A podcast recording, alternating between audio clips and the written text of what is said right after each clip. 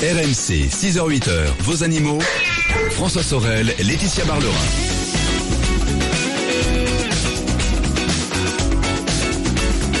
Il est 7h09 minutes, c'est RMC, le week-end des experts, les animaux. Et à partir de 8h, ce sera l'automobile avec Jean-Luc Moreau. Au menu de ce rendez-vous auto tout à l'heure avec Jean-Luc. Qu'est-ce qu'une occasion zéro kilomètre? Euh, on rentrera dans les détails, on essaiera de comprendre véritablement ce que c'est. L'essai de la semaine, ce sera la nouvelle Smart électrique 100% électrique, la Smart ED, qui vient de sortir. Et puis en deuxième partie, euh, on s'intéressera au service à domicile disponible pour votre véhicule, la vidange, la révision, changer ses pneus et même faire le plein. Et puis on s'intéressera aussi à l'expo Steve McQueen, qui était, euh, vous le savez sans doute, un pilote émérite et surtout un fan d'automobile, euh, de course, voilà, de voitures de sport. On en parlera à l'heure. Et puis vos questions auto, donc dès 8 heures. Mais dans l'immédiat, deuxième partie de ce rendez-vous animaux avec Laetitia Barlerin. Tout à l'heure, on observera les tortues marines. Euh, nous nous intéresserons aussi à cette actualité de cette semaine. Hein. Il semblerait que euh, nous soyons à l'aube d'une extinction de masse des animaux. Des animaux, oui, malheureusement. Et surtout avec, des euh, vertébrés. Voilà, Mm. c'est- assez étonnant. On en parlera tout à l'heure. Mais pour débuter, on va découvrir ces entreprises qui s'engagent pour le bien-être animal. Et nous sommes avec Léopoldine Charbonneux, qui est directrice du CIWF France, qui est une association qui a pour mission de promouvoir le bien-être des animaux d'élevage. Léopoldine, bonjour. Oui, Bonjour. bonjour. Merci d'être avec nous. Merci. Euh, alors, euh, vous, votre association, donc, euh, fait, fait vraiment la promotion du bien-être animal euh, dans les élevages. Alors, revenons d'abord à, à un scandale récent. Euh, vous savez que dernièrement, l'association L214, qui est un peu lanceur d'alerte euh, concernant les conditions de vie des, des animaux, a euh, montré euh, dans une vidéo les conditions de vie abomin- abominables pardon, de deux élevages industriels de porcs qui fournissaient une marque bretonne réputée pour son pâté. Est-ce que c'est la dure réalité des choses dans les élevages français? Alors, il y a, y a élevage et élevage, effectivement, euh, et, et ça dépend des espèces. Les, les modes d'élevage euh, varient énormément. Euh, ce qu'il faut savoir en général, c'est qu'il y a à peu près 80% des animaux en France qui sont dans des élevages industriels. Et ça Euh, veut tout dire Et industriel. ça veut tout dire. Donc on a bien sûr une vision de certaines espèces qu'on voit beaucoup dans les champs quand on se promène euh, dans la campagne française, comme euh, souvent bah, les, les, les, les vaches, euh, les moutons, Euh, mais les cochons, on les voit très peu, et en grande partie parce que bah, ils sont tous, dans, quasi tous, dans des élevages industriels. Euh, donc à plus de 95% euh, sont dans des élevages industriels, et je crois que le, le, le chiffre du plein air, donc des, des animaux qui vont vraiment dehors, c'est à peu près 1%. Euh, Ah oui, donc, c'est- donc pour voilà, les cochons, vraiment oui, c'est pas.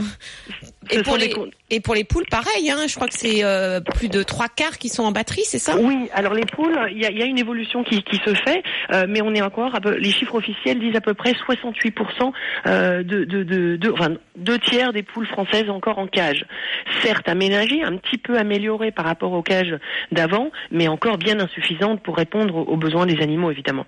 Alors comment une association comme la vôtre peut agir, bah, dans ce cas précis par exemple d'élevage de, de porcs en batterie, euh, pour améliorer les conditions de vie des animaux? Alors, je crois que la première étape, c'est d'informer et de sensibiliser les gens. Je pense que beaucoup de gens ont été choqués par ces vidéos et par d'autres que d'autres images euh, qu'on qu'on a pu montrer aussi euh, sur bah, les conditions d'élevage. Euh, si on, on parle d'élevage en cage, peut-être que la plupart des Français ne savent pas que bah, les truies, elles sont en case euh, pendant la gestation, elles sont en cage ensuite pour la mise bas, euh, comme on a pu voir dans ces images, que les porcs à l'engraissement, donc ceux qui sont élevés pour leur viande, euh, ils sont dans des très fortes densités, beaucoup beaucoup de porcs, euh, pas dans des bâtiments, euh, euh, de- enfin peu de peu d'espace euh, par porc, euh, avec euh, aucune paille, aucune, euh, aucun ce qu'on appelle des matériaux d'enrichissement qui permettent de, de les occuper. Il faut savoir que les cochons sont des animaux très intelligents qui ont Oui, une, eh une oui. volonté, un, un instinct de fouiller le sol. Comment ils peuvent le faire dans un, un, un environnement complètement nu du, de caillebotis intégral, donc du béton avec ajouré, où il n'y a rien d'autre pour les occuper. Euh, y a, ils ont, comme ils n'ont rien à faire, comme ils n'ont rien pour s'occuper, pour euh, avoir, euh, euh, pouvoir exprimer ce besoin naturel de fouiller, bah, ils ont tendance à croquer euh, les queues des, des, des congénères. Donc, oui. entre guillemets, en prévision, on leur coupe les queues avant. Oui, ben, Euh, voilà. Donc des conditions d'élevage vraiment euh, très Je pense que le, consommateur ne le sait pas. De toute façon. Le, enfin, c'est bien d'être lanceur d'alerte et de, de, sensibiliser parce que le consommateur ne sait pas toutes ces choses-là. Exactement. Et je pense qu'il y a la partie lanceur d'alerte qui est très importante, mais aussi l'information au jour le jour. Et c'est ce qu'on essaye de faire nous aussi sur voilà informer au, dans, auprès du grand public euh, les gens qui commencent à s'intéresser un petit peu grâce à ces scandales entre guillemets. Euh, les gens commencent à se rendre compte de voilà de l'importance de leur acte d'achat et de se renseigner avant d'acheter. Ah. Euh, donc voilà, nous notre première étape c'est vraiment informer sur les conditions d'élevage et expliquer. Certaines parlent de soi, comme les images qu'on a vues. D'autres sont peut-être un petit peu moins évidentes sur, voilà, ben ça, sur les comportements naturels et nécessaires des animaux. Euh, vous parliez des poules un petit peu plus tôt. Euh, c'est de pouvoir picorer, de pouvoir étendre ses ailes, de pouvoir prendre des bains de poussière. Ce sont des, des comportements absolument nécessaires à l'animal. Oui, oui et dans l'élevage industriel, malheureusement, souvent ils, ne peuvent pas avoir euh, ces comportements-là. Donc ça, c'est vraiment euh, euh, voilà déjà informé et, et, voilà, on a fait la science a fait beaucoup de, de, de progrès et les, les consommateurs qui, qui, vont ensuite choisir ces, les produits animaux ont besoin aussi de, de savoir que ben voilà une, une, une case pour une truie c'est pas bien, une cage pour une poule ou pour un lapin ou pour une caille, c'est juste pas euh, plus acceptable maintenant qu'on connaît la sensibilité des animaux et leur tout leur répertoire comportemental. Alors justement, vous, vous voulez informer les consommateurs, mais vous mettez aussi en, en, valeur les, euh, les entreprises dans le monde qui s'engagent en faveur du bien-être dans, dans les animaux euh, des animaux d'élevage. Alors vous décernez chaque année des prix qui s'appellent des trophées du bien-être animal. Alors il y a l'œuf d'or, le cochon d'or. Alors pourquoi ces prix et que que veulent-ils dire? Bah écoutez, en fait voilà, il y a ce travail dont je vous parlais d'information. Je pense que c'est très important, c'est auprès du consommateur, mais aussi le consommateur, il a besoin d'avoir des choix. Il a besoin qu'on puisse le proposer des choix. Et, et effectivement, euh, nous, ce qu'on a, notre mission, c'est vraiment d'encourager euh, les modes d'élevage alternatifs, donc au-delà du conventionnel, au-delà du standard, qui est l'industriel, hein, il faut bien le dire, euh, appeler un chat un chat, euh, et, et, encourager ces modes d'élevage-là. Et ça, ça passe évidemment par le choix du consommateur, mais il doit pouvoir s'exprimer au travers de produits qu'il achète. Et donc ça, ça passe par les entreprises agroalimentaires qui euh, qu'on accompagne dans la prise en compte du bien-être animal de façon gratuite. On les accompagne, on, on, on d'abord on, on, leur, euh, on les informe de combien c'est important le bien-être animal, comment l'intégrer, comment le surveiller, comment voir l'évolution, et puis évidemment faire des changements de, de système aussi euh, pour euh, pour pouvoir vraiment euh, avoir des, des, produits issus d'élevage vraiment plus respectueux, et ensuite le, le, le, vendre aux consommateurs qui sont de plus en plus sensibles à ces questions-là. Donc le travail, c'est bah, les accompagner au jour le jour, et puis bah, le, point culminant, le point le plus visible quelque part, ce sont ces trophées où il y a des critères stricts par espèce, parce qu'évidemment les modes d'élevage varient d'une espèce à l'autre. par exemple exemple, pour, pour les œufs d'or, il faut, il faut que l'entreprise s'engage à ne plus utiliser de, de, de, ou d'ovoproduits euh, euh, issus de poules en cage. Donc voilà, ça, c'est la tendance dans les dans les magasins parce qu'il y a beaucoup de, de, magasins maintenant. Alors euh, on a cité Monoprix parce que eux c'est depuis longtemps, mais euh, il y a d'autres d'autres enseignes qui suivent aussi. Effectivement, il y, a les, il, y a les, il y a des producteurs, il y a des coopératives et il y a les enseignes qui sont souvent aussi moteurs pour faire changer les choses, euh, qui sont peut-être au plus près du consommateur et qui sentent plus euh, les, les, demandes qui évoluent. Euh, et, puis en termes d'image, pour eux, c'est hyper important. C'est-à-dire qu'un distributeur qui arrête justement ses œufs bas de gamme, voilà, c'est un signal fort en termes d'image qu'il apporte. Effectivement, effectivement, c'est et un, un, un, avantage en termes d'image pour eux et pour euh, euh, valoriser aussi leurs clients, mmh. euh, mais c'est aussi s'ils ne le prennent pas en compte, pour eux ça devient un risque quelque part. Euh, où oui. on voit c'est cette demande sociétale forte et si elle n'est pas, on n'y répond pas, eh bien c'est un risque pour eux. Et nous notre travail agroalimentaire, c'est vraiment de que le bien-être animal soit au cœur de leur politique, soit ça soit vraiment un élément intégrant de la responsabilité sociétale de l'entreprise. Donc vraiment euh, ça soit, euh, euh, voilà, ça devienne dans l'ADN quelque part des entreprises, que ça soit pas une contrainte, pas un coût, mmh. mais vraiment une valeur ajoutée, que ça soit quelque chose d'essentiel pour que ça soit adopté le, plus possible. Et on voit vraiment une évolution. concrètement, voilà, vous avez récompensé cette année 8 entreprises françaises avec 9 trophées. Qui sont les bons élèves alors en France? Alors les, les, les, bons élèves, c'est vrai qu'il y, y en a de plus en plus. Je crois que c'est ça qui est important à voir, c'est que les premiers trophées ont eu lieu en 2007. Cette année, on, on fêtait nos 10 ans. Et c'est vrai que bah, les, les, les, Français n'étaient pas toujours dans les premiers lauréats. Et on voit vraiment une évolution. et voilà. Qui est aussi une évolution sociétale. Hein. C'est que les consommateurs veulent maintenant, suite à tous ces scandales, de la qualité. Hein. Exactement. Et, et voilà, on, on, voit vraiment que les entreprises françaises qui peut-être n'étaient pas les, par rapport aux anglo-saxons, peut-être les, moins, les plus réceptifs euh, au début de, de, de notre travail euh, euh, avec les trophées et les partenariats en général, ben, vraiment s'engagent. Et d'ailleurs, cette année, on a eu voilà trois distributeurs qui se sont engagés sur le lapin. Et on parlait des porcs tout à l'heure, qui sont à 95% en système industriel, et lapin, c'est 99%. Et donc, on voit vraiment, voilà, en France particulièrement, voilà, une avancée sur les lapins, sur donc des, les distributeurs qui s'engagent avec leurs leurs producteurs, leurs fournisseurs, à, à, ne plus avoir des lapins en cage et se tourner vers des systèmes alternatifs qui sont en parc, où on peut avoir voilà des, des, des plateformes pour qu'ils puissent sauter, qu'ils puissent bondir, qu'il n'y ait pas des, des, limites de hauteur. Et, alors, quelles sont ces entreprises Alors, c'est un oui, suspense alors... avec vous, hein, c'est incroyable. alors, mais c'est que effectivement certains ont été mis en avant cette année, d'autres sont engagés avant et d'autres s'engageront encore. Donc, effectivement, euh, vous parliez tout à l'heure de Monoprix qui fait partie du groupe Casino. Mhm. Donc, c'est vrai que cette année on a on a aussi récompensé les autres enseignes du groupe Casino. Donc c'est vraiment l'entité Casino qui a plusieurs marques comme Monoprix, ils ont aussi Franprix, je crois. Oui, Franprix, Leader Price. Voilà, c'est ça. Euh, qui, qui, se sont engagés pour toute la, tout, le, tout groupe à ne plus vendre de, de poules en cage dans tout leur, euh, tout leur euh, point de vente d'ici 2020. Donc j'ai cru, comprendre aussi que Carrefour était euh, sur la bonne voie, non? Mm aussi. Alors tous les distributeurs, en fait, on voit un grand grand mouvement. Euh, voilà, de bah, tous les distributeurs. Quand il y en a un qui a commencé, peut-être aussi que. Voilà.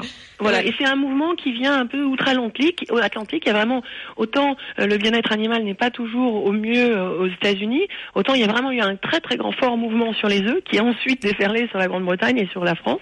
Euh, et donc on voit vraiment, mmh. voilà, c'est quelque chose aussi d'assez visuel et je pense que les, les, les, consommateurs sont assez réceptifs à, à, force effectivement d'images, voilà, scandaleuses ou pas, parce qu'on peut se dire que même un, voilà des, des élevages mmh. en cage même sans problème sanitaire majeur, voilà, ne permettent pas de répondre aux besoins des animaux. Léopoldine, vous restez avec nous, 7h20, on revient dans un instant. Euh, on voit que ça avance du côté des poules et des œufs. Est-ce que ça va contaminer d'autres euh, filières, on va eh dire bon, On va en parler dans un instant. Euh, et 3216 animaux.rmc.fr ou via l'appli Direct Studio, vous pouvez nous laisser un message. À tout de suite. RMC 6h-8h, vos animaux. RMC, 6h-8h, vos animaux. François Sorel, Laetitia Barlerin. 7h23, le retour du week-end des experts, les animaux. Un bon dimanche et un bon réveil si vous venez peut-être de nous rejoindre. Laetitia Barlerin, notre veto qui est là à mes côtés. Et on s'intéresse à, ces entreprises, Laetitia, qui s'engagent pour le bien-être animal. Voilà. Il y en a de plus en plus. On est, euh, il y a de bonnes ondes visiblement. Il y a de bonnes ondes. En tout cas, euh, en tout cas, c'est sociétal. Donc c'est vrai que les entreprises aussi sont, captent aussi les demandes et, et les intérêts des, des, consommateurs, ce qui est normal quand même. parce qu'elles sont là pour faire du business. Donc voilà. voilà. Ce qu'on disait tout à l'heure. Il y a aussi une problématique d'image dans tout ça. Et nous sommes toujours avec euh, Léopoldine Charbonneux, directrice du CIWF France, donc il décerne des trophées euh, de, du bien-être animal à ces entreprises qui s'engagent pour le bien-être animal. Alors, on a parlé euh, du groupe Casino. Est-ce que vous avez d'autres entreprises qui ont eu cette année ben, ces trophées et qui s'engagent pour pour le bien-être animal? Oui, oui. Alors donc il y a, d'autres, d'autres, d'autres, euh, d'autres distributeurs aussi. Euh, par exemple, la Shiver Distribution qui est peut-être euh, un, plus petit distributeur, mais aussi par exemple sur les poulets. Il y a Système U qui s'engage à justement voilà s'approvisionner en marque propre pour des poulets vraiment issus d'élevages plus respectueux du bien-être animal. Alors ça, ça veut dire voilà moins de poulets au mètre carré, donc moins de densité, des croissances plus lentes des animaux, parce qu'en mhm. fait les animaux on leur demande sinon de, de, de pousser de façon tellement rapide que c'est leur corps n'arrive pas à suivre. Donc la, la, la, la lente, enfin la croissance moindre est, très importante et aussi enrichir le milieu. On parlait des comportements tout à l'heure des animaux. C'est vrai que le poulet euh, a besoin, bah, comme la poule, d'étendre ses ailes, de picorer, de pouvoir gratter, mmh. euh, de pouvoir se percher Il faut pas oublier que le, le poulet ou la, la, poule a un ancêtre qui est euh, qui, qui, avait qui, qui donc il a encore certains comportements et bah certains instincts. Quand on a, quand pour on se a des en sécurité, il doit être perché par voilà. exemple. Mais on, quand on a des poules, on sait bien que le soir elles se perchent hein, pour dormir. Hein, donc euh, voilà. Et même des fois dans, dans les arbres. Donc pour les faire oui. rentrer dans le poulailler, c'est un peu plus difficile. Pour se protéger en fait euh, pendant qu'elles dorment, voilà, c'est ça c'est Simplement. Voilà, exactement. Et alors, est-ce que des entreprises, alors là on a parlé des distributeurs, il y a aussi des entreprises qui utilisent euh, des produits pour pour des produits finis. Euh, est-ce que eux aussi, parce que c'est bien de pas acheter d'œufs de, de, de poules en batterie, mais si on achète des, des biscuits par exemple ou d'autres voilà, avec des œufs de poules en batterie, euh, c'est pas la même chose. Alors voilà, et ça c'est très important. Et c'est vrai que euh, euh, il y a un étiquetage en fonction du mode d'élevage euh, des, des œufs pour les œufs coquilles, ceux qu'on achète en, en, dans le commerce.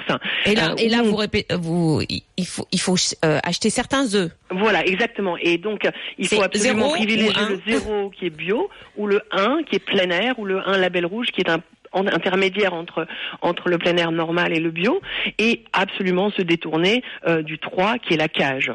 Euh, donc on a un étiquetage assez clair qui permet aux consommateurs de, de savoir en un coup d'œil comment la, la, poule a été élevée. Et, et surtout et... pas regarder la photo. Parce voilà. que des fois, on voit des, des poules qui sont euh, en train de gambader dans les prés, alors que ce sont des poules de batterie. Voilà. Et ça, on le sait pour les pour les œufs. On, voilà, un consommateur averti qui connaît ses codes euh, peut vraiment se, se, rendre compte d'un premier coup d'œil. En revanche, quand on achète des produits euh, où il y, a des œufs comme ingrédients, eh bien, c'est beaucoup moins simple de, de le voir. En fait, si quelque part c'est simple, c'est-à-dire que si ce n'est pas marqué plein air ou bio, ça sera de la cage. Et donc ça, c'est quelque chose, ce sont des œufs cachés entre guillemets, euh, mais qui correspondent à quand même une grande partie des œufs utilisés. Et donc, euh, donc c'est vrai qu'il faut être euh, voilà très vigilant quand, quand on fait ses achats pour pour pour pouvoir voilà choisir les produits qui n'ont pas de encage quelque part. Alors pour finir, vous, vous avez fait, vous venez de signer avec deux autres ONG un partenariat avec le groupe Casino pour un meilleur étiquetage des denrées animales, c'est-à-dire alors en fait, bah, comme on parlait justement des codes sur les œufs, c'est le seul produit d'origine animale qui est étiqueté entre guillemets, euh, enfin par un petit, un petit, une petite impression sur l'œuf, selon le mode d'élevage. Et on voit que ça, ça a vraiment fait évoluer le marché des œufs du, du, du toucage vers vraiment euh, vers plus de plein air, plus de systèmes alternatifs, euh, de façon euh, tout à fait naturelle, qui s'accélère comme on le disait, mais vraiment, euh, voilà, ça a permis aux consommateurs de faire un choix éclairé. Et ça, ça n'existe pas pour les autres produits. Et donc ça nous paraît vraiment, c'est par un, exemple un, la viande. Pour la viande, euh, pour un élevage, par exemple, on parlait de porc un peu plus tôt. Euh, voilà, savoir comment euh, l'animal a été élevé, c'est vraiment une question essentielle pour le consommateur et souvent il n'y a pas la réponse. Et donc, euh, donc c'est pour ça qu'il nous paraît essentiel de travailler sur un étiquetage vraiment clair où on, on peut connaître les conditions d'élevage de l'animal. Ouais, et responsabiliser et le, le consommateur. Et, responsabiliser le consommateur oui. qui saura, qui aura plus d'informations concernant de, la provenance de la de viande. De toute façon, le pouvoir, mmh. c'est le consommateur qui l'aura concernant le bien-être des animaux d'élevage. Parce que c'est lui qui achète. Donc c'est lui qui choisit et qui choisira, en tout cas, euh, ben, les denrées qui lui semblent les plus respectueuses de ce bien-être. Léopoldine, merci beaucoup, directrice merci. de euh, CIW France. France. Euh, Laetitia, bientôt 7h30. La météo, les infos et on revient avec vos questions au 32-16. À tout de suite. RMC, 6h-8h, vos animaux. François Sorel, Laetitia Barlerin. – 7h32, le retour du week-end des experts, les animaux. Et tout à l'heure, à partir de 8h, vous le savez, l'automobile avec Jean-Luc Moreau qui me rejoindra. Euh, et toutes vos questions auto de 8 à 10. Laetitia, tout à l'heure, on va évoquer les tortues. Voilà, les tortues marines et les mammifères marins. Voilà. On vous demande d'être observateur, c'est-à-dire que de signaler si vous envoyez euh, bah, sur la côte atlantique. Parce qu'il y en a, bien Exactement. sûr. Exactement. Ça sera dans quelques instants. Mais auparavant, euh, sujet plutôt alarmant. Hein. On va parler de cette euh, éventuelle extinction de masse des animaux qui pourrait s'accélérer. Et nous sommes avec Bernard Crescens, qui est président de l'Union internationale pour la conservation de la nature France, hein, euh, région France. Bernard, bonjour. Bonjour. Bonjour. Merci d'être avec nous. Alors, dans une étude vraiment très alarmante hein, qui est apparue cette semaine, euh, des chercheurs américains et mexicains concluent que les animaux vertébrés reculent de manière massive sur Terre. Ils parlent de sixième extinction de masse des animaux. Alors, pour info, quand même, la cinquième, c'était la disparition euh, des dinosaures. Alors, que nous apprend cette étude? Cette étude ne fait que confirmer euh, ce que à l'UICN on sait depuis euh, plus de 50 ans, c'est que la population humaine euh, galopante et sa consommation euh, excessive Oui. font que les milieux naturels disparaissent de plus en plus, que les océans sont pollués et que les animaux sont, sont durement prélevés et que un certain nombre d'espèces, même des espèces communes, sont en, en- en voie de- d'extinction. Alors les, les extinctions, il y en a toujours eu, hein, mais ce qui est euh, la durée de temps dans- pour la Terre, c'est le million d'années. Oui. Et c'est pas du tout la, la durée de, de pensée et d'action euh, des hommes qui sont plutôt euh, dans l'instantané, surtout dans nos sociétés modernes. Donc aujourd'hui, on voit que le rythme de disparition des espèces est en train de s'accélérer Oui. de l'ordre de 100 à 1000 fois suivant euh, les milieux naturels dans lesquels elles sont elles vivaient.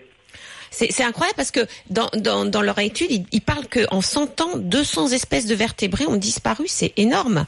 Et, que bah, d'autres vont, disparaître. Et, euh, alors, ils parlent pas que des individus, ils parlent aussi des populations qui diminuent. Alors, euh, c'est vrai que le réflexe de, penser espèce ou, individu euh, ne compte pas dans la nature, parce qu'en fait, un individu d'une espèce, il, il- il est condamné, il est condamné à disparaître.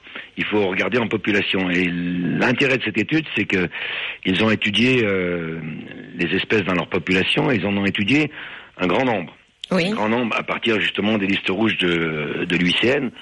Et, et c'est vrai que c'est alarmant, euh, mais c'est pas plus alarmant que ce que nous on sait, que ce qu'on dit depuis une cinquantaine d'années. Euh, on l'a dit pour des, les grands mammifères, bien sûr, comme, euh, comme les éléphants, comme les lions, comme les tigres. Et leur étude ne fait que, que souligner. Alors de, de temps en temps, ils sortent une étude spécifique, mais il faut savoir que chaque année, euh, nous sortons euh, les listes rouges et nous les remettons à jour, et que malheureusement, Elles augmentent. hein. majoritairement, les espèces, vous parliez des tortues et des dauphins, par exemple. Alors les tortues, euh, elles ont complètement disparu, euh, des populations entières ont disparu sur certaines côtes où elles ont été surpêchées ou, euh, ou braconnées ou prises dans les filets de pêche.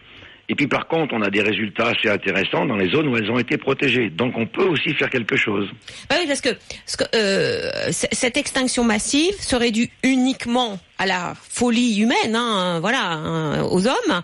Euh, alors, si, si nous on est le, le, le responsable, est-ce qu'on peut encore agir? C'est-à-dire faire en sorte que ben, voilà, on revienne, on, on stoppe cette extinction et on, on résolve peut-être le, pro- le problème?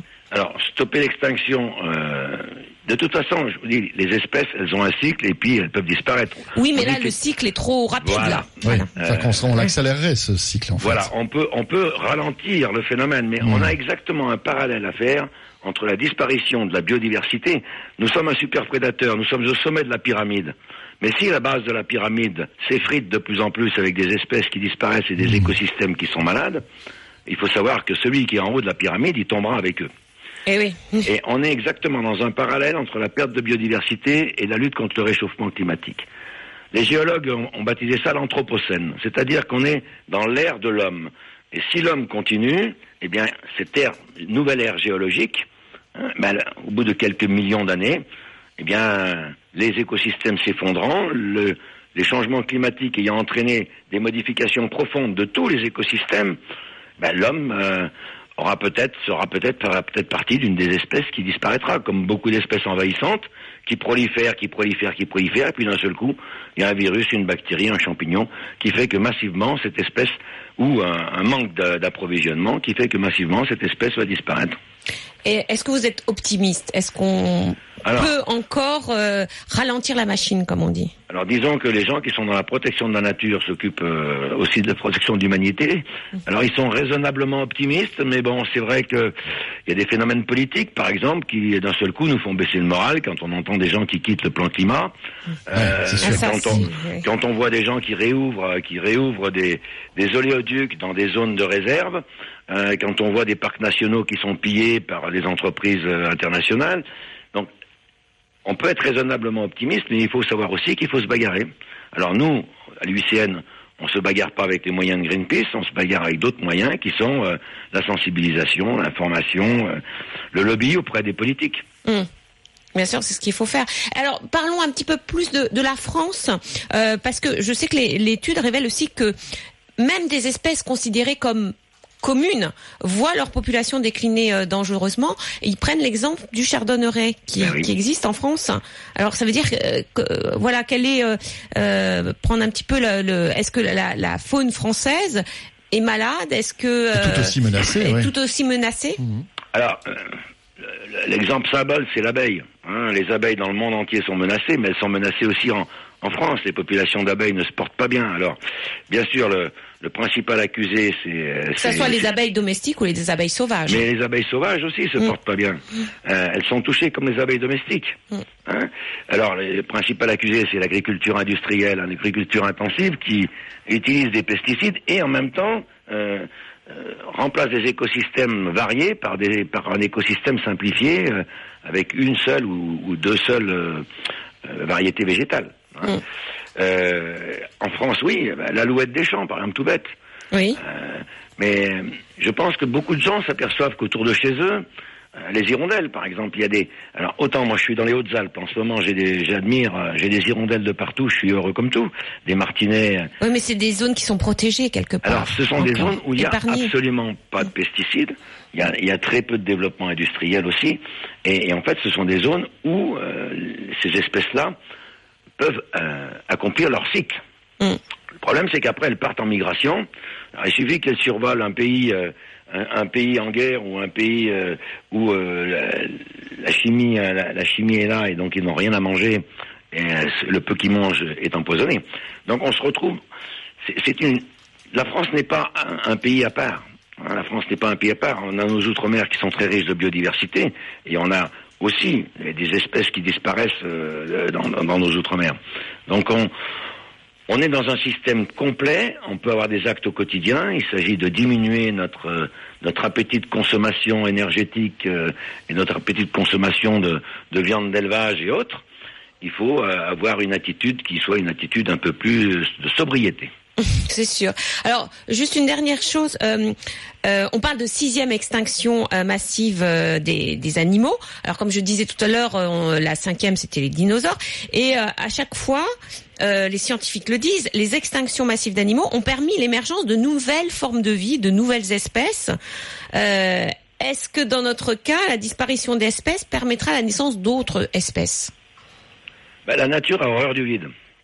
Eh oui. de toute façon, euh, des espèces qui actuellement euh, sont, euh, sont peut-être marginales en nombre peuvent très bien prendre euh, la place dans des écosystèmes qui soient malmenés. Euh, prenez aujourd'hui le cas des fourmis, par exemple. Euh, c'est extraordinaire de voir le nombre de fourmis euh, qui se sont réinstallées et qui ont recolonisé des milieux. Euh, parce qu'en fait, la fourmi est un animal qui, est, qui, qui a d'abord énormément d'espèces, hein, avec une très forte capacité d'adaptation. Et c'est clair et net que les insectes, le monde des insectes, est un monde euh, extrêmement résistant. Et Oui. il y aura parmi les insectes des, des, des- des espèces qui vont, euh, qui vont euh, s'installer dans les niches écologiques qui seront libérées. Et on parle aussi des Et méduses. parce qu'ils auront moins de prédateurs. On vous parliez des oiseaux tout à l'heure. C'est sûr Eh que oui. s'il y a moins d'oiseaux, il y aura plus d'insectes. Alors, il y a, il y a toujours un équilibre. Donc, euh, il y aura moins de prédateurs, il y aura des milieux naturels euh, appauvris. Donc, il faudra trouver des espèces qui, qui arrivent à vivre dans des milieux appauvris. Eh oui. Hein. Euh, dans la mer, c'est tout à fait le cas des méduses. Eh oui. C'est-à-dire qu'on va, on va avoir des espèces inférieures, dites inférieures au niveau du développement, euh, qui vont peut-être remplacer euh, les mammifères et les oiseaux. Ouais. Ouais. Ouais, c'est pas. C'est pas très réjouissant tout ça. C'est pas réjouissant. Eh oui. euh, euh, L'énorme avantage que nous avons sur euh, sur les millions d'années précédentes, Hmm. c'est que nous on sait. D'accord. et qu'on peut agir. Voilà. Bon, tout à l'heure vous disiez que vous étiez, euh, on va dire, euh, raisonnablement euh, un peu optimiste. Donc voilà, on, va- on va rester sur cette note positive. Merci beaucoup Bernard. Merci, merci. Bonne merci. journée. Bonne journée. Vous êtes présidente de l'Union internationale pour la conservation de la nature en France. Voilà, il faut rester optimiste quand même. Hein, oui, oui, oui, mais mais il faut quand même. euh, Voilà. Ah non, mais il faut prendre Ce notre les avenir en main. Voilà, il faut il faut réagir. Hein. C'est un petit peu comme euh, on est de, de parler de du bien-être animal en élevage. Et oui, le consommateur doit agir. Et là, nous devons aussi agir. pratiquement 8 heures moins de quart. C'est RMC. On va revenir dans un instant et on va euh, observer les tortues marines et, Et les là aussi, on va agir pour la science. Exactement. En les, en les, en faisant euh, quoi, une espèce de, de référencement des animaux qu'on va pouvoir euh, croiser. Voilà, exactement, devenant observateur des animaux marins. Exactement. Ça sera dans un instant. Euh, et puis le 32 16 si vous voulez nous joindre, animaux@rmc.fr ou via l'appli RMC Direct Studio. À tout de suite. RMC 6h-8h, vos animaux. RMC 6h-8h, vos animaux. François Sorel, Laetitia Barlerin. 8h moins le quart, nous sommes de retour. Merci d'être avec nous. Euh, c'est le week-end des experts. Et les animaux jusqu'à 8h avec Laetitia qui est à mes côtés. Laetitia, allez, si on s'intéressait à la démographie des tortues et des mammifères marins. Et oui, on vous demande même d'observer les tortues et les mammifères marins pour mieux les protéger. Et nous sommes avec Florence Del Delamico. Bonjour. Bonjour, euh, responsable du Centre d'études et de soins pour les tortues marines de l'aquarium de La Rochelle. Euh, alors chaque été, euh, chaque année en été en tout cas, euh, l'aquarium de La Rochelle et l'observatoire Pélagis proposent aux particuliers d'observer l'o- l'océan pour participer à la recherche euh, scientifique. C'est un peu de la, la science participative. Alors dites-nous comment les vacanciers peuvent vous aider. Alors effectivement, euh, devenir observateur de l'Atlantique, c'est un programme de sciences participatives qui a été initié euh, il y a plus de 20 ans maintenant par euh, l'aquarium La Rochelle avec euh, l'observatoire 20 ans Pélagis. Vous avez été les plus de 20 premiers à faire de la science participative. Exactement, on était euh, des, des- des pionniers dans ce dans dans, dans cette euh, dans ce niveau-là. Et euh, donc effectivement, euh, le but était de collecter les observations euh, de tortues marines et de mammifères marins euh, qui sont faites en fait par les plaisanciers euh, sur euh, sur le plan d'eau. Euh, les tortues marines et les mammifères marins sont des espèces qui sont hautement mobiles, euh, donc euh, qui vont parcourir de, de grandes distances et euh, il est très difficile de quadriller euh, l'ensemble de la façade manche atlantique. Donc on va demander en fait aux plaisanciers de bah, d'être nos yeux en fait hein, sur le sur le plan d'eau. Oui. Et donc euh, dès qu'un plaisancier va faire une observation de tortues marines, poissons lune ou mammifères marins, euh, il faut qu'il nous contacte. Et à ce moment-là, nous voilà, allons comment- remplir une fiche. voilà, il y a des fiches à remplir, c'est ça, sur le site internet Exactement. Alors euh, la, la chose la plus simple, c'est dans un premier temps de nous appeler, comme ça on peut remplir directement ensemble les, les informations Ah oui, parce que- demandées. Euh, la plupart du temps aussi, euh, on connaît pas les espèces. hein. On Oui. dit, oh, il y a une tortue, Ah non, mais oui, alors oui. quelle tortue On sait pas trop. Un, un Voilà. dauphin qui passe, euh, voilà, c'est un peu ça, quoi. Exactement. Alors euh, l'intérêt de nous appeler, c'est qu'il y a toujours quelqu'un au bout du téléphone qui vous répondra et avec qui vous pourrez échanger. Enfin, en tout cas, le plaisancier pourra échanger afin de déterminer au mieux et d'identifier au mieux euh, l'espèce euh, observée. Et effectivement, maintenant, avec les, les téléphones portables, les appareils photo, euh, il Eh est maintenant beaucoup plus facile en fait de pouvoir prendre une photo, quoique les animaux restent très euh, très discrets et qu'il faut toujours avoir l'appareil photo à portée de main pour pouvoir euh, faire euh, la, la photo euh, qui permettra l'identification. Et euh, mais en tout cas, par rapport au comportement de l'animal, euh, à ce moment-là, on pourra faire l'identification euh, facilement avec euh, la personne euh, Alors- sera au, au bout du fil. Euh, quelles sont les tortues qu'on peut voir euh, sur le littoral euh, atlantique euh, Est-ce que euh, quelles sont les espèces? Et puis est-ce qu'il y en a, puisque vous les suivez depuis 20 ans, est-ce qu'il y en a de plus en plus, de moins en moins? Alors, euh, sur la façade manche atlantique, on va avoir euh, quatre espèces de tortues marines qui peuvent être observées et une spécifiquement, euh, la tortue lutte, qui va venir s'alimenter euh, sur nos côtes. C'est la plus Euh, grosse. C'est la, la- effectivement, c'est la tortue marine la, la plus importante, la plus grosse et qu'on va observer à l'état subadulte-adulte, donc qui est facilement reconnaissable en mer puisque c'est un animal qui est vraiment euh, ben, très très sombre. euh, et qui est de grande taille, qui peut mesurer entre 1m30 et 1m60. Donc euh, on va facilement euh, on va facilement l'identifier. Et ensuite il y a trois autres espèces que l'on va plus moins facilement reconnaître puisque ce sont des tout petits individus qui vont arriver sur nos côtes. Donc les tortues kawan, les tortues de Kemp et les tortues vertes qui font en moyenne 20 cm de longueur de, de carapace. Donc euh, là pour le coup elles sont très peu observées. Et on va plutôt les observer en échouage. Donc euh, les tortues luttes qui viennent s'alimenter sur nos côtes vont être observées principalement en été notamment parce qu'il y a beaucoup plus de sorties en mer et la visibilité est beaucoup plus Eh oui, bien sûr. importante euh, en été. Donc c'est à ce moment-là qu'on va avoir un peu plus de, de données collectées, mais euh, il y a effectivement des, des passages aériens, des, des suivis aériens qui sont faits au niveau euh, scientifique et qui vont permettre de mettre en évidence la présence des tortues luttes au large de nos côtes, euh, même en période hivernale, puisque notamment les tortues luttes sont des espèces qui s'affranchissent de la température.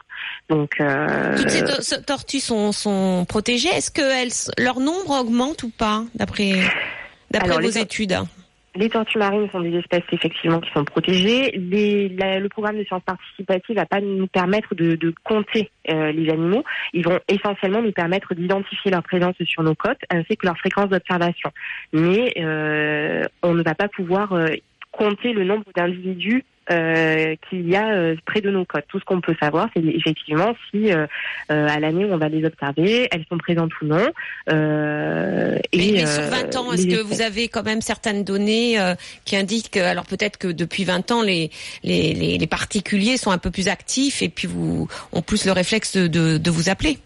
Alors effectivement, euh, la, la, communication est très importante et euh, c'est pour cela que la Croix-La Rochelle essaye de faire euh, un maximum de communication autour de cette campagne de, de, de sciences participatives avant chaque été pour sensibiliser un maximum de, de plaisanciers.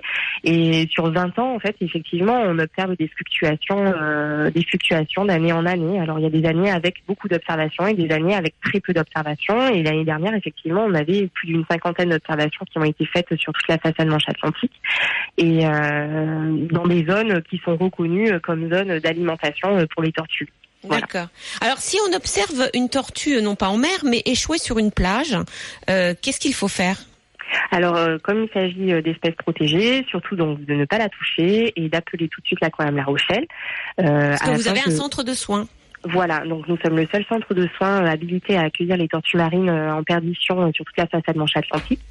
Donc euh, nous travaillons en réseau, on forme des, des, personnes qui vont être habilitées à intervenir auprès de, de, ces espèces marines protégées et donc on va leur ces personnes-là, on va leur délivrer les, les, les méthodes pour pouvoir prendre l'animal et pouvoir nous la ramener rapidement vers notre centre de soins. Et vous en avez combien de tortues qui sont soignées chaque année? Alors chaque année, c'est en moyenne une dizaine de une dizaine de tortues euh, qui peuvent être accueillies dans le centre de soins. Il y a des années qui vont être plus importantes que d'autres. Hein. L'année dernière, nous avons accueilli plus d'une quinzaine de tortues, et puis il y a des années, bah, comme cette année par exemple, où nous n'avons accueilli qu'une seule. C'est bien ou c'est pas bien? Euh, Ça veut rien dire. Voilà, c'est très difficile. Hein, euh, de, c'est très difficile puisque ben on a une côte très très longue hein, à, à, observer. Donc soit les animaux n'ont pas été, ne se sont pas échoués,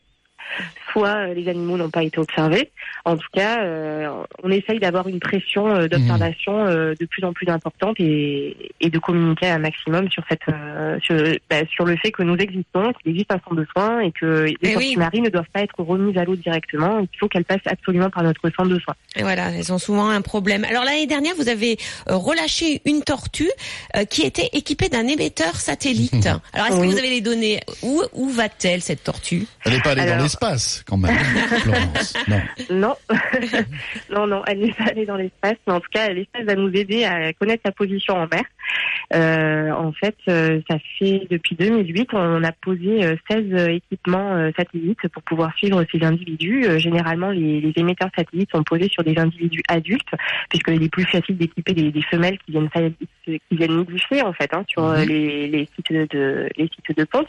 Et nous sommes les premiers pratiquement à, à poser des émetteurs sur des individus juvéniles de très petite taille, puisque normalement ces individus sont censés être vraiment très très au large des côtes. Et nous avons une particularité sur la façade manche atlantique, c'est que nous recueillons des petites tortues qui, sont, qui ont été déroutées dans l'océan Atlantique Nord par les courants, les fortes tempêtes, et qui se sont échouées malencontreusement euh, sur nos côtes. Mhm. Et les eaux froides qui les ont piégés. Donc nous récupérons des animaux qui sont en hypothermie, qui souffrent du froid, qui présentent des pneumonies et euh, donc on va les soigner. Ensuite on les relâche. Mais quand on les relâche, bah, vous leur mettez un petit euh, tracker. Alors pas toutes, pas, toutes, puisqu'il y en a qui sont vraiment de très petite taille. Hein. Euh, ah ça va arriver, ça va arriver. On va leur mettre avec les nouvelles technologies, on aura des micro émetteurs. Ah oui, ben c'est sûr. Bah, alors le, la, la, difficulté avec les petits émetteurs, c'est qu'on a des batteries qui sont très très petites et, donc qui durent très peu de temps. Donc, euh, et là, oui, effectivement, l'année dernière, nous avons équipé euh, Globe Elena euh, avec un émetteur et cela fait plus d'un an maintenant que qu'on la suit. Et, alors, elles vont où ces tortues? Parce qu'elles pondent pas sur nos côtes. Ah non, alors elles pondent pas sur nos côtes et puis en plus, comme elles sont au tout début de leur vie, elles ont encore 20 voire 30 ans avant de, de, de retourner vers leur site de, de reproduction. Ouais. Donc euh, là, normalement, elles sont censées être euh, au large de nos côtes, en plein océan Nord-Atlantique, à s'alimenter, euh, euh, grandir, profiter Oui. éviter euh, les, prédateurs, euh, éviter euh, toutes les menaces en fait qui pèsent sur ces espèces. Et, donc justement, c'est ce que l'on cherche à savoir. C'est une fois que nous relâchons les individus, où est-ce qu'ils se dirigent et euh, quels sont les facteurs euh, océanographiques qui vont influencer leur déplacement. Et donc là, pour l'instant, Globe Elena nous a montré un parcours euh, qui était proche de celui euh, de d'une euh, Mhm. tortue qu'on avait relâchée également il y a quelques années. Et donc, elle a passé tout l'hiver dans le golfe du Gascogne. qui montre Ouais. d'une part que ben, les tortues, finalement, euh, quand elles arrivent sur nos côtes, elles arrivent également à passer le cap de la période hivernale. Et, euh, et là, actuellement, elle se trouve à à peu près 200 km au large du sud des côtes portugaises. D'accord. Donc Bon. euh, normalement, elle devrait euh, se diriger vers les zones d'alimentation qui se trouvent au niveau des Açores.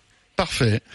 Bon, bah écoutez, bravo, Bravo. Florence. C'est un peu comme si une tortue avait Waze. Hein. Elle, elle- suit les. Ah bah elle fait des, kilomètres et des kilomètres, hein, les très bien. tortues. Merci beaucoup, Florence. Merci, vous êtes Je vous en prie. Responsable. Bonne journée. Bonne journée du Centre d'études et de soins pour les tortues marines de l'Aquarium La Rochelle et nous mettrons sur la page Facebook les coordonnées. Oui. Si vous vous rendez justement sur la côte atlantique et si vous observez bien sûr des Comme ça, vous mammifères les appeler. marins ou des tortues, vous pouvez les appeler.